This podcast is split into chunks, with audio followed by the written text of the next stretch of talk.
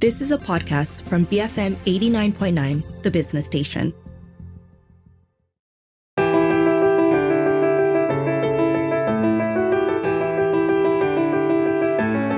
Welcome to Beyond the Ballot Box with me, Dashran Johan. You're listening to What's Politics, where we delve into political concepts, ideas, and questions and explore how they impact all of us.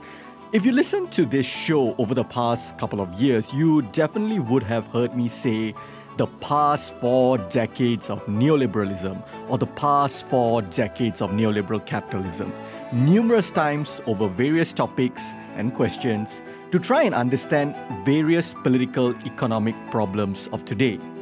But what is so significant about the past four decades? What is neoliberalism? How did it change the world? As always, my guest is Assistant Professor Peter Beattie. He's a political economist and a political psychologist at the Chinese University of Hong Kong. Welcome back to the show, Peter. How are you? Thank you, Dashan. I'm doing okay.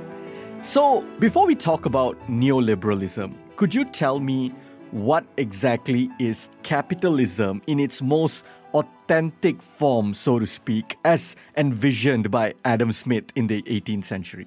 Well, uh, if you listen to Professor Jacob Soll's talk, uh, he, he visited CUHK recently, he would give you a very different answer about what Adam Smith thought about capitalism because he was very much uh, under the influence of his patrons who were large landowners. And so, in his view, uh, you would you would definitely have the kind of like small business sort of capitalism, but the core of the economy would be agriculture. Like he believed that agriculture was the the the the, the wellspring of wealth in an economy. So he he doesn't track very well from a modern uh, perspective on that issue, but capitalism in its most basic form is just the the private ownership of the means of production, the private ownership of factories, uh, uh technology, all sorts of capital assets, uh, and minimal government interference in what private owners do with their property.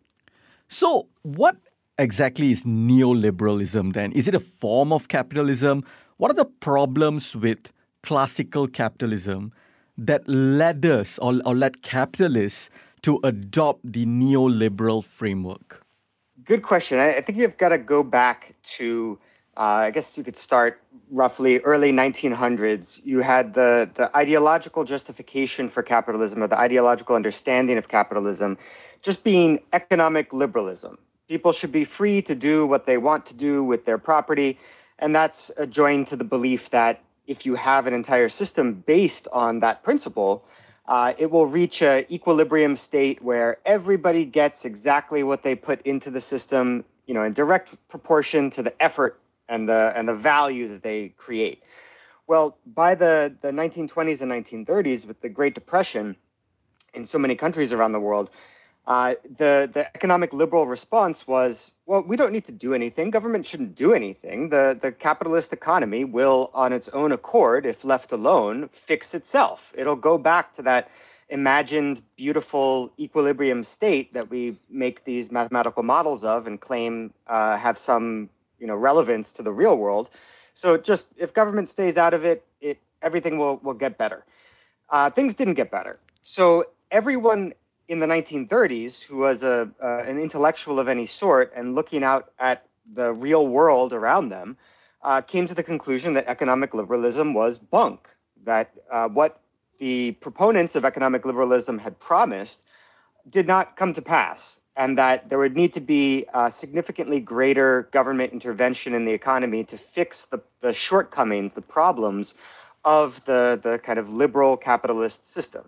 So it was in the 1930s that you have the, the birth of neoliberalism. And this is a bunch of uh, disaffected economic liberals who are looking around and realizing they are losing the ideological war massively. Who are they losing to?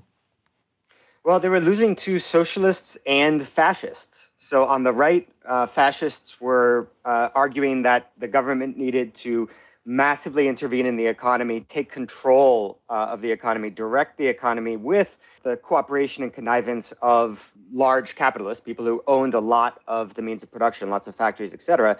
And socialists on the left were arguing that the government needed to massively intervene in the economy, but either use public ownership of massive factories, take them over, nationalize them, and to do so with the, the, the ultimate aim of improving working conditions, improving quality of life for the people. Uh, Walter Lippmann, an early uh, neoliberal in the 30s, uh, called uh, the economic liberals of his day, quote unquote, moss backs. Now, this right. is an insult that is not used anymore, but you can imagine what it means. Just like a, a stone in a stream doesn't move at all, right. and therefore accumulates moss all over it. Uh, the economic liberals of the 1930s were, were people that didn't change their views, even though reality around them had massively disconfirmed their beliefs. So the, the early neoliberals then were trying to revivify economic liberalism uh, by being much more creative in how they imagined the capitalist economy. They basically accepted the fact that government would have to play a much stronger role. Whereas the early economic liberals believed that marketplaces were just sort of natural outgrowths of, of human interaction uh, without needing very much government support whatsoever except to enforce contracts and have police, etc. Uh, the economic neoliberals of the 1930s realized that uh, governments shape markets, governments construct markets. So governments are always going to be intimately involved in the marketplace. So uh, that's the, the birth of neoliberalism. And then, of course, it changes quite a bit over the next century. Is it fair to say that neoliberalism is a sort of co option of the state or governments to work for the bourgeoisie? Uh, in, a, in a way, but you could also kind of say the same thing about fascism, right? Mm-hmm. So in in this case, it's it's not so much the government taking control. Like I think that they would, the early neoliberals would would blanch at that uh, formulation, right? right? They would say, "Oh, we, we don't like that."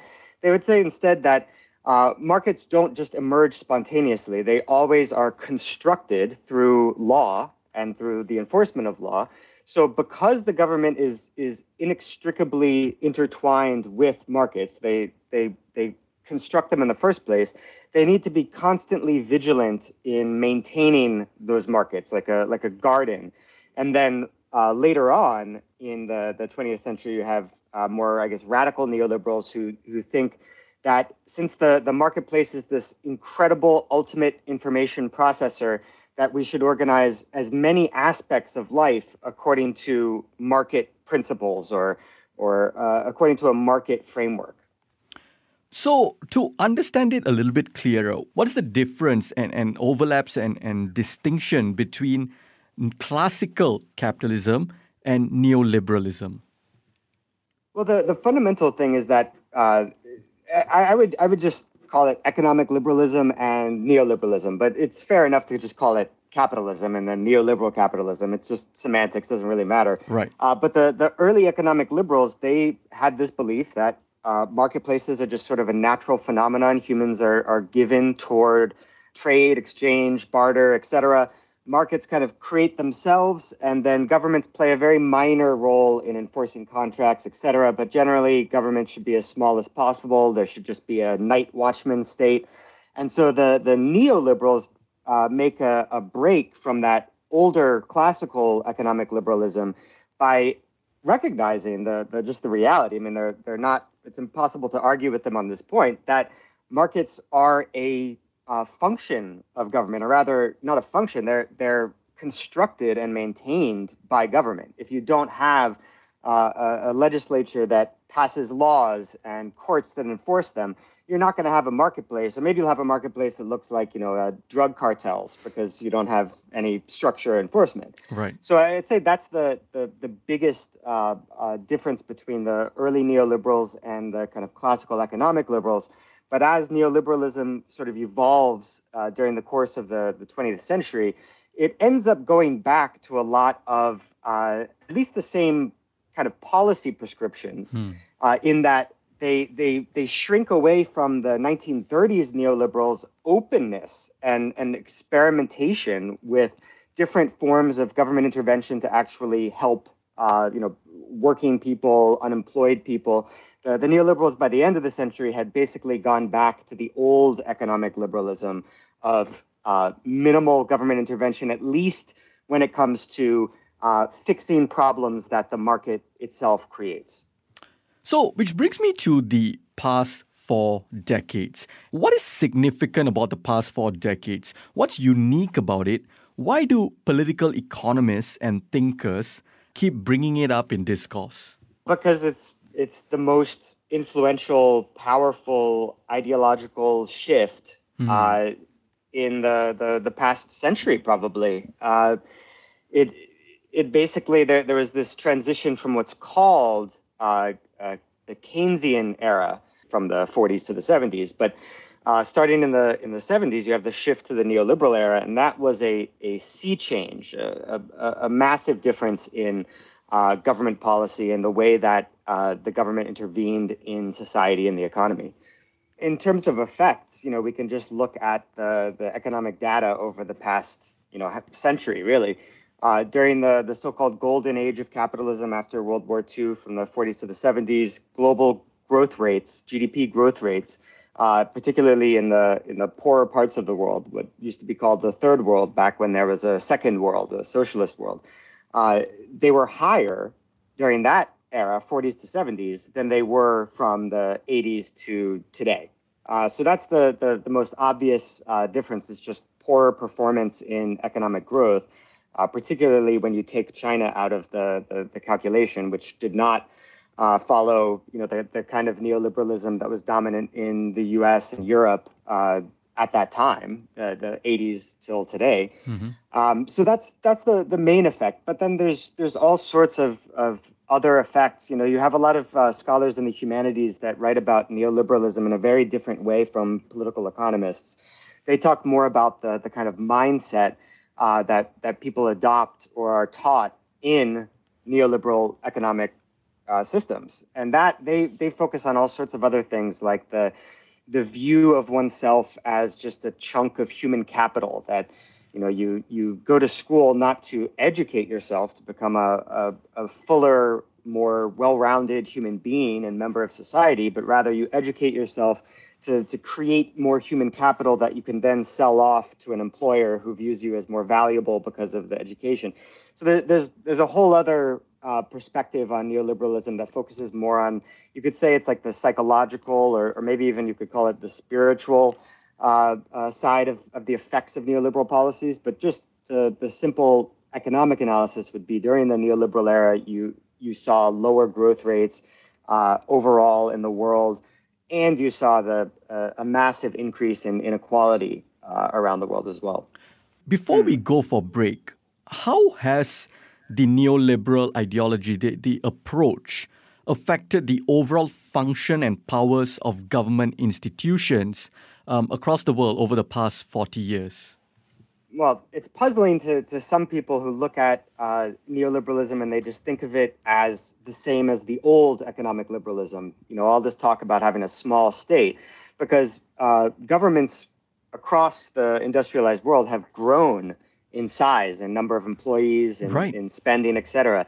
Uh, but the, the, the function of government under neoliberalism is not to uh, correct the, the, the, the, negative effects that uh, capitalist markets have, you know, like uh, providing a, a, generous social safety net, uh, uh, providing a, a, a job guarantee from the government. Although, ironically, one of the early neoliberals, Friedrich von Hayek, in his book Road to Serfdom, uh, accepted the idea of a government job guarantee. But neoliberalism changed quite a bit uh, during the course of the 20th century. So by the time it's actually implemented in policy, that sort of thing is is anathema. It, it, it's viewed as you cannot do it. It's a it's a terrible idea. Governments should be facilitating markets. Uh, massive uh, subsidies to to uh, private industry, like in the U.S., you have uh, the Defense Department pouring uh, untold sums of money into basic R&D that then becomes the, the internet, et cetera. But you also just have uh, a reduction in the government role in antitrust, for instance, like less government interference in the economy to split up uh, monopolies and ensure competition, uh, but plenty of government intervention in order to uh, facilitate business growth.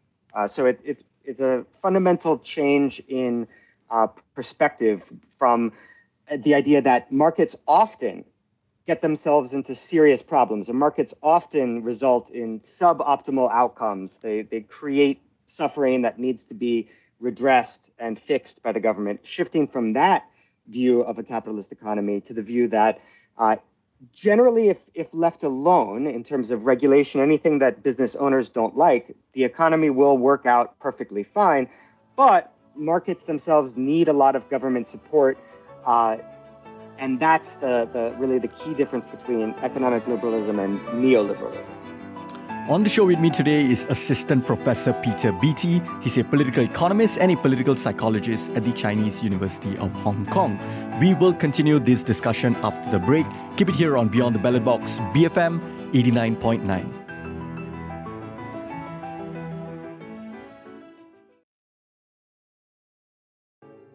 Welcome back to What's Politics on Beyond the Ballot Box. I'm Darshan Johan, and with me, as always, is Assistant Professor Peter Beattie.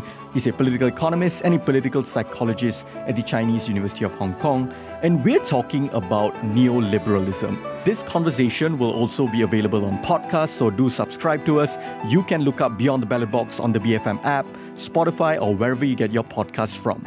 So, Peter, how has neoliberalism impacted society at large, um, including income inequality, social mobility, and the distribution of resources?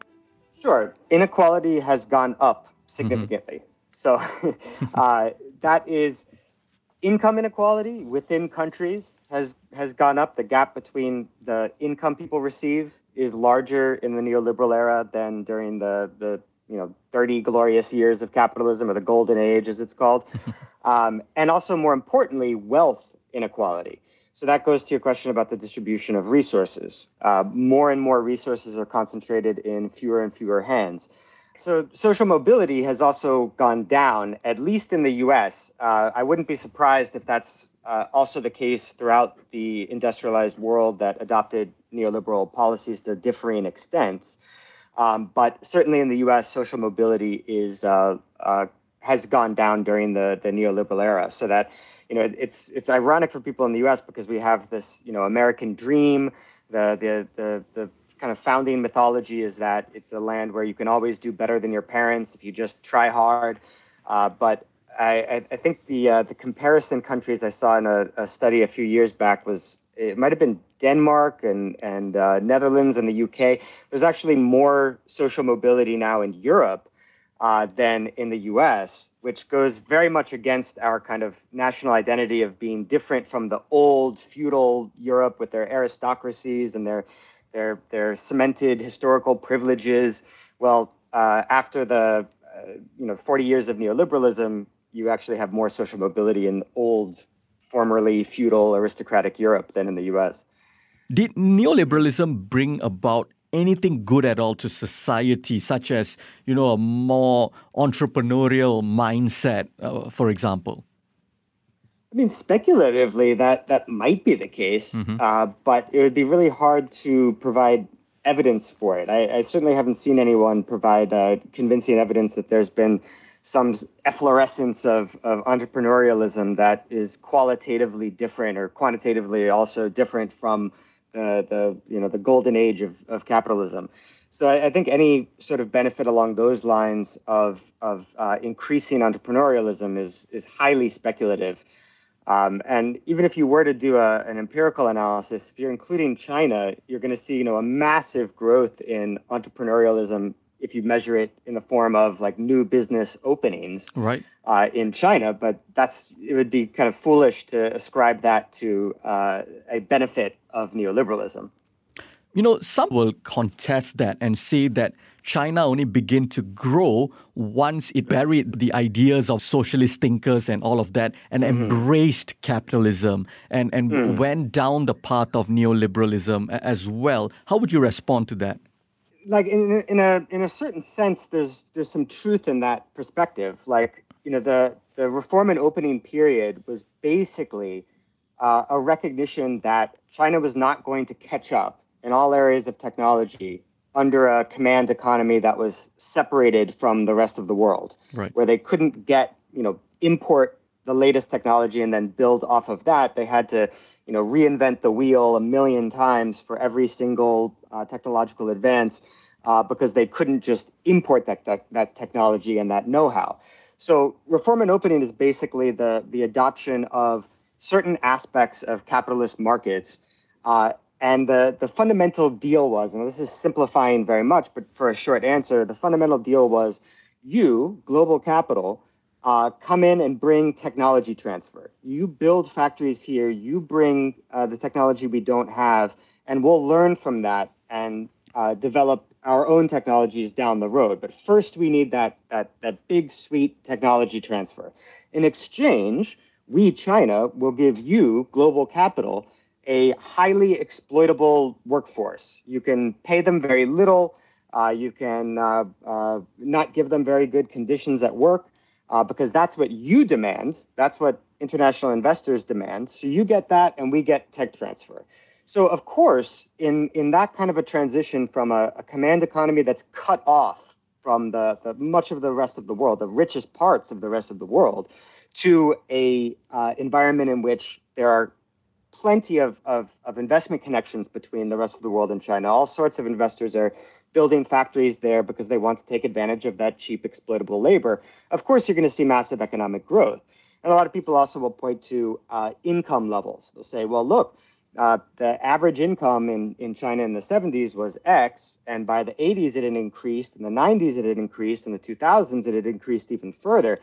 But there was a, a, a recent uh, analysis of this uh, by uh, Jason Hickel and another uh, uh, economist. I forget uh, who the co-author was, but they look instead. They say, okay, fine, income story, sure, but what actual access to resources did people have? Because if you're living in a society where you don't pay for rent, you don't uh, pay with cash for all sorts of goods and services that you use in life, well, then your income is going to look very low. But in terms of your actual quality of life, your access to resources, you're going to be doing perfectly fine. What they found was when you look at access to resources, uh, the the uh, sort of average uh, Chinese person's quality of life actually dipped uh, in the 80s and 90s, particularly in the 90s when you had the shutdown of all these state-owned enterprises. Um, but I think, if I'm not mistaken, in their analysis, by the 2000s, late 2000s, 2010s, it started to, to go back up. So by that point, uh, the, the increase in cash income uh, more than made up for the decrease in state provided services and goods. Michael Sandel, who is a Harvard um, philosopher, um, he wrote some brilliant books such as The Moral Limits of Markets and also The Tyranny of Merit. Um, he has said you know something which I find quite profound, um, and it's worded really powerfully, I think, and and it goes over the past forty years. We've gone from a market economy to a market society. Mm. Um, what are your thoughts on this? Could you contextualize that? Yeah, that that uh, very well encapsulates the the extension or, or further evolution of neoliberal thought uh, towards the end of the the 20th century not just a recognition that markets are, are kind of co-created by government and constantly supported and, and facilitated by government, but the, the further belief that because markets are such a brilliant, amazing, godlike information processor, uh, we should try to organize all areas of, of human society according to market principles. Hmm. I guess I'll just use the example of like a, a university. Uh, it's very hard to turn something like learning into a, a marketplace, right? Right. But you can think of it as uh, the, the the shift towards more measurement and numerification, quantification of things that can't really be quantified, like you know how well somebody teaches. Um, so you you have the, the the university kind of reconceptualized as a business that it's not it's not uh, it doesn't have the social goal of of increasing the, the educational level, the intellectual level, the the the, the kind of human holistic human uh, uh, being, improving that. No, it's selling a service, educational services, and it also sells degrees, which are uh, like markers of human capital. And so that kind of changes the way that everyone in the university interacts on a day-to-day basis. Instead of thinking of, you know, I, my main goal is ensuring that students become fuller human beings with, with greater knowledge and capacity to act as, as effective, good citizens. You're instead thinking of them as customers. Uh-oh, I better uh, change this aspect of my course or my grading to make sure I get more customers in my class and that they give me higher ratings. Uh, you know this this whole it's a whole ethos that that he's describing so from a, a, marketplace economy to a marketplace society he's talking about that extension of kind of market worship the idea that that market organization is this you know amazing the greatest way of organizing anything at any time in in history outside of the purely economic realm to all sorts of other aspects of human life creating a market society. One of the things that uh, that is often brought up when discussing neoliberalism is how you know it also brought about this idea of privatization you know private hospitals and, and private schools. Um, i mean not that it didn't exist before but it really started to take over societies. It, mm. it, you know it started to mushroom a lot more. You start to see a lot more private schools private hospitals so on and so forth. I'm, I'm wondering what is the problem with this? What are people um, not understanding? Because sometimes people say, "Oh, but there's nothing wrong with it with a private hospital, for example. You know, it's it's useful to have choices and, and options." Or sometimes the critique of this privatization um, is seen as you know, um, why are you critiquing something that could be efficient? Talk to me about the commodification of human needs um, under mm. neoliberalism and and what exactly is wrong with this idea of you know sort of unfettered privatization? Well, fundamentally, the, the, the core error in that thinking is this kind of deification, like you're you're making a god out of markets, the market. You know, I almost want to cross myself or, or say, "Blessed be the markets" or whatever. Um, but it, it's it's rooted in this belief, and it's really just faith. It's it's a matter of faith. It's magical thinking, that markets are this godlike information processor. And and there is a kind of kernel of, of truth there like the the whole price system. The idea is that you know what does a high price for i don't know cocoa uh, tell us? Well if a if a market is functioning according to theory what it's telling us is that there isn't enough investment in producing cocoa. And that's why there's a high price because the demand is higher than the supply. So that price signal is then going to tell people I need to go and invest in a, you know, some sort of cocoa agricultural production, right? Because I'm going to make more money. Uh, that's the the kind of core truth in this exaggerated deification of, of markets that yes, markets can transmit and process information uh, very efficiently and effectively in some cases.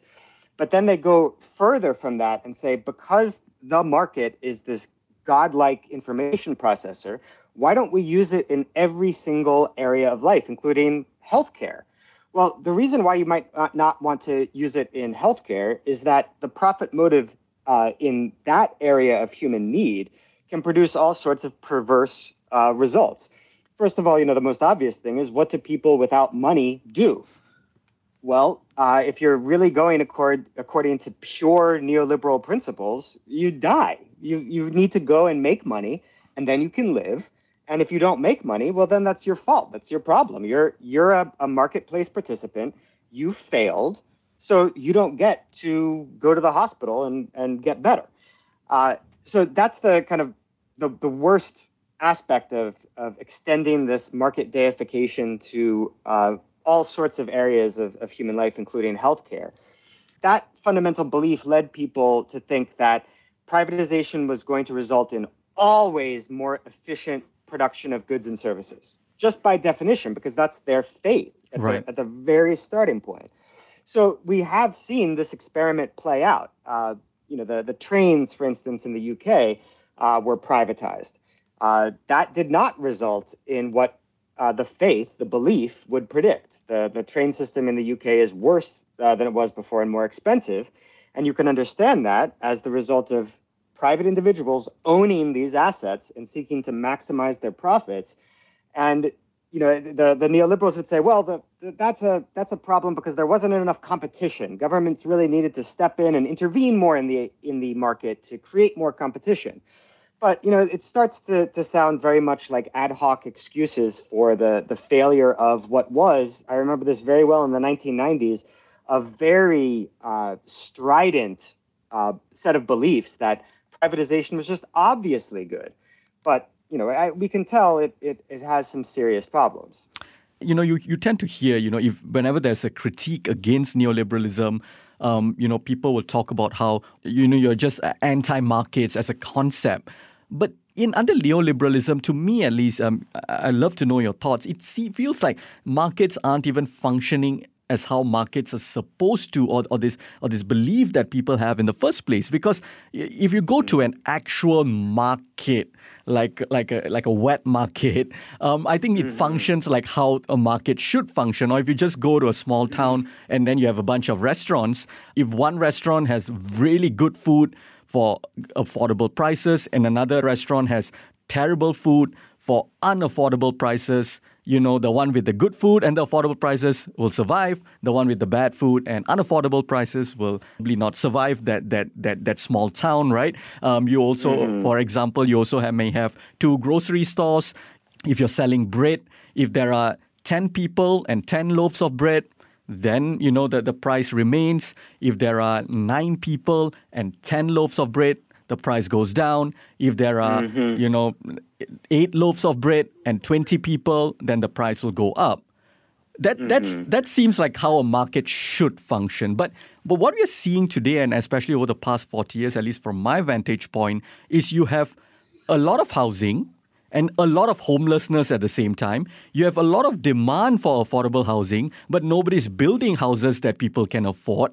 And so you, you have all this luxury housing coming about, but people can't afford it. Uh, you know, that the law of supply and demand, there's a complete mismatch.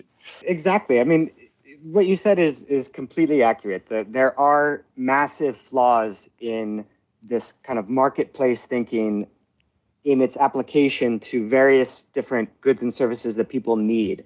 Like there, are, you know, the, the example I always go back to about uh, the the brilliance and genius of markets is during disasters, the price of basic goods like water uh, shoots up, and according to that, you know, basic way of looking at markets, it's it's that's what's supposed to happen. This is a price signal that's telling us these people need water. So let's invest more in producing water and shipping it to the place where people need.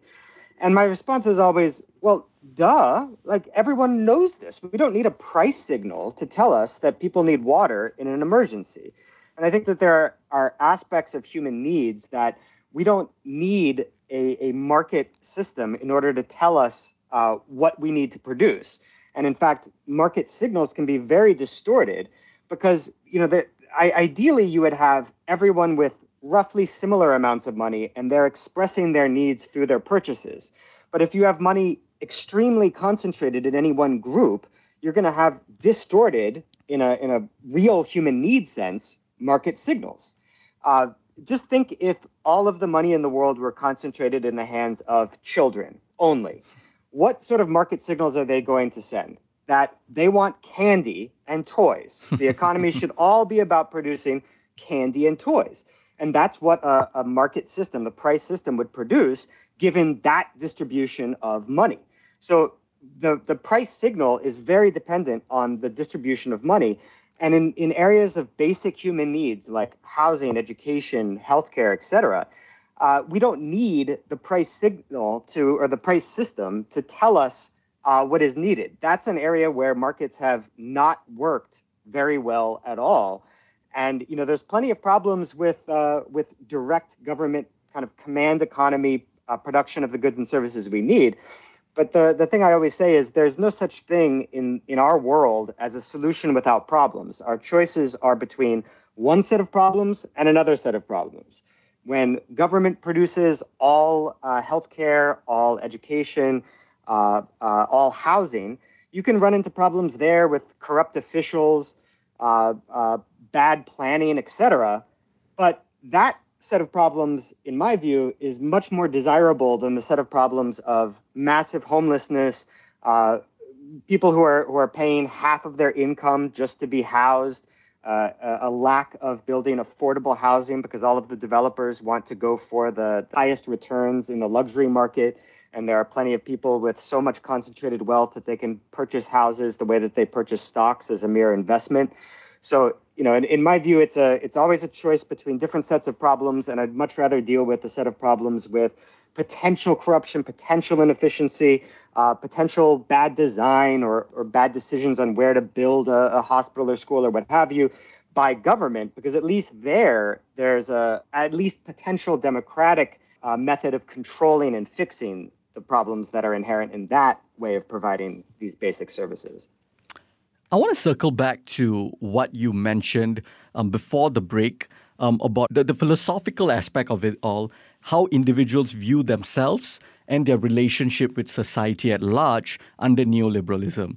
Um, two of the most popular neoliberal icons, if we can call them that, uh, Margaret Thatcher and Ronald Reagan. But keeping in mind that you know these people you know these ideas permeated in all parts of the world including malaysia. We had our Mahathirs and, and whatnot.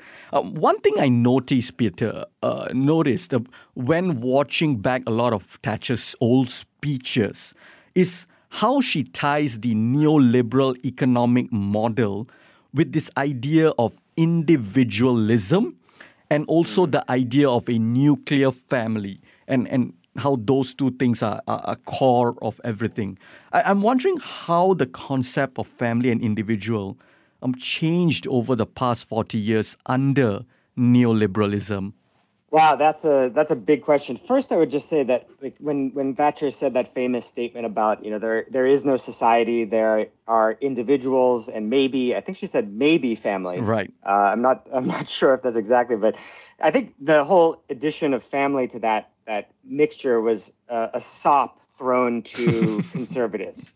Uh, it, that's not part of of classical liberal thinking. It's not part of neoliberal thinking. It's really all about individuals because that's how the economy is modeled in their abstract mathematical models of the economy that they use to, to derive policy advice for the real world. So I'd say just throw out families from that formulation, but to answer the question, you know, what are the, the effects of neoliberal uh, policies on individuals and families? Well, I would just go back to the, the, the three items you asked about previously uh, inequality, uh, social mobility, and the distribution of resources. All of those things, you've seen a reduction in mobility, an increase in wealth and income inequality, and of course, the wealth inequality part means a more concentrated division of resources.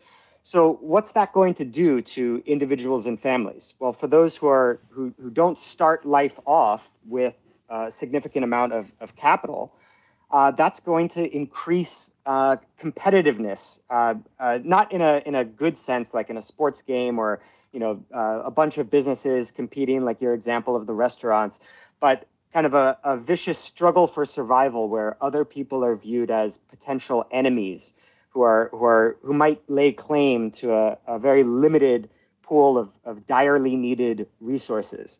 So I think it, it causes a, a lot or has caused a lot of uh, psychological problems. I mean, we've seen uh, rates of depression skyrocket in the US, for instance, uh, drug use, etc.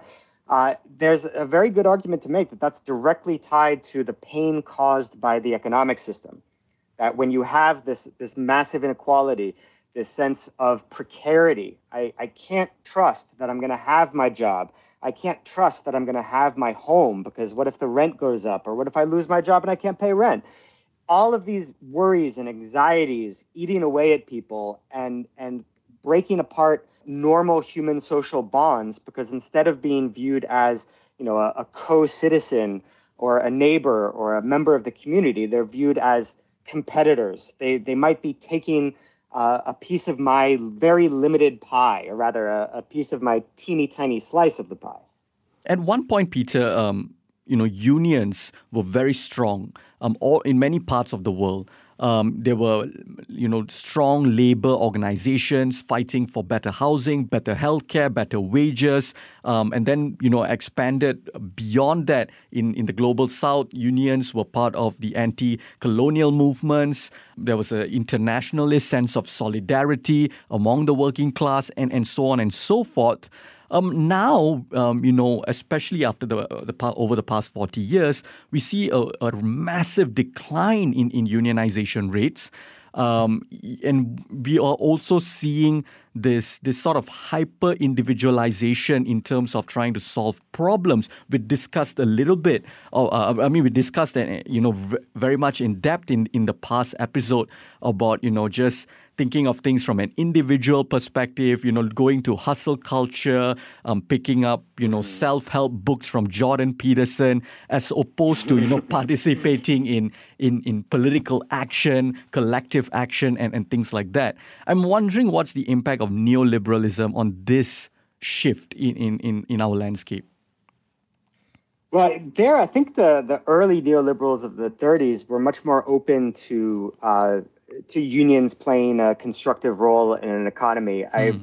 this is a vague recollection. I think uh, uh, in Walter Lippmann's book, The Good Society, uh, he was more open to, to, to unions. But over the course of the 20th century, neoliberalism uh, evolved in a direction that looks much more like the old economic liberalism, wherein because again the starting point of analyzing the economy is the individual consumer and and and worker or producer so there's no room in that uh, kind of metaphysic for groups of people that organize and act as one. Uh, unions are viewed as uh, a, a, kind of uh, uh, gum in the in the in the machinery of an otherwise perfectly working economic system where individuals are negotiating directly with employers. Uh, so you have during the neoliberal era in the U.S a lot of changes in the law that make it harder and harder for people to unionize.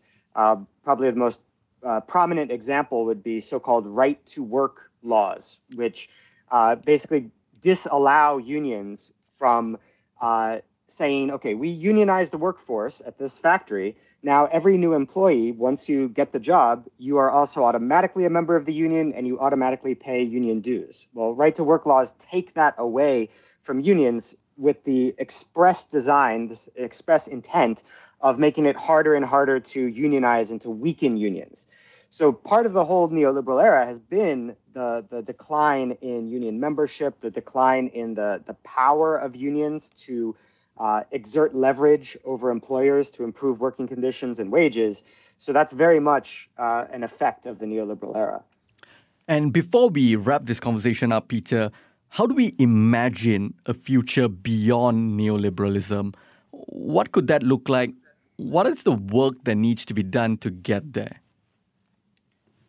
Well, I think at the most fundamental level, it's it's ideological work. It's mm-hmm. it's educating people on the history of economic development so that they know that uh, in all past successful cases of industrialization and, and economic modernization, from Holland to the to the UK uh, to France, to the US, to Germany, to Japan, to Korea, to China.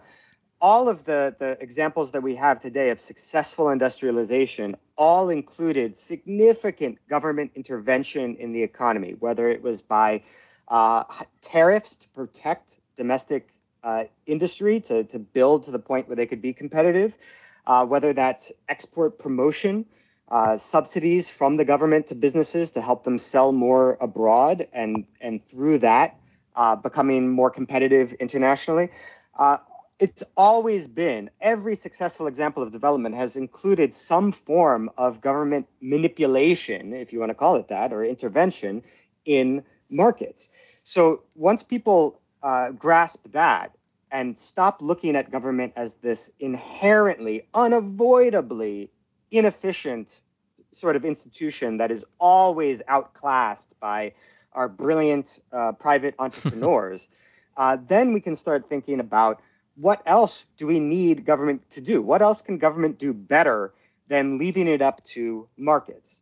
Basic human needs that we know people need. We don't need the price signal to figure out that people need a doctor when they're sick. Uh, we don't need the price signal to figure out that people need a house over them or that people need to be educated because we in society want uh, everyone else in our same society to have a good education. These are things that government can provide and we can have democratic uh, influence and control over.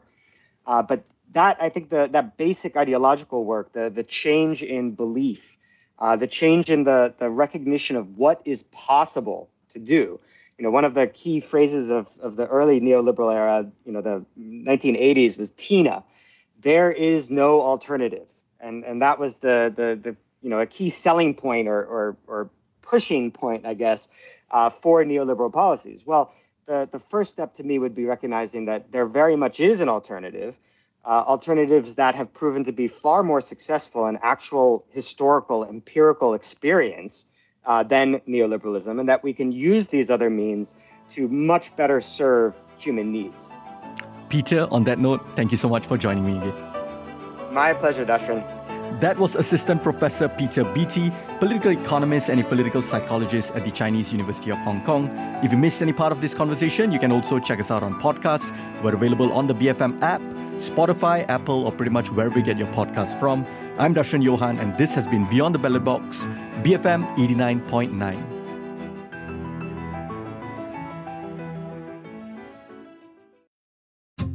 You have been listening to a podcast from BFM 89.9, the business station. For more stories of the same kind, download the BFM app.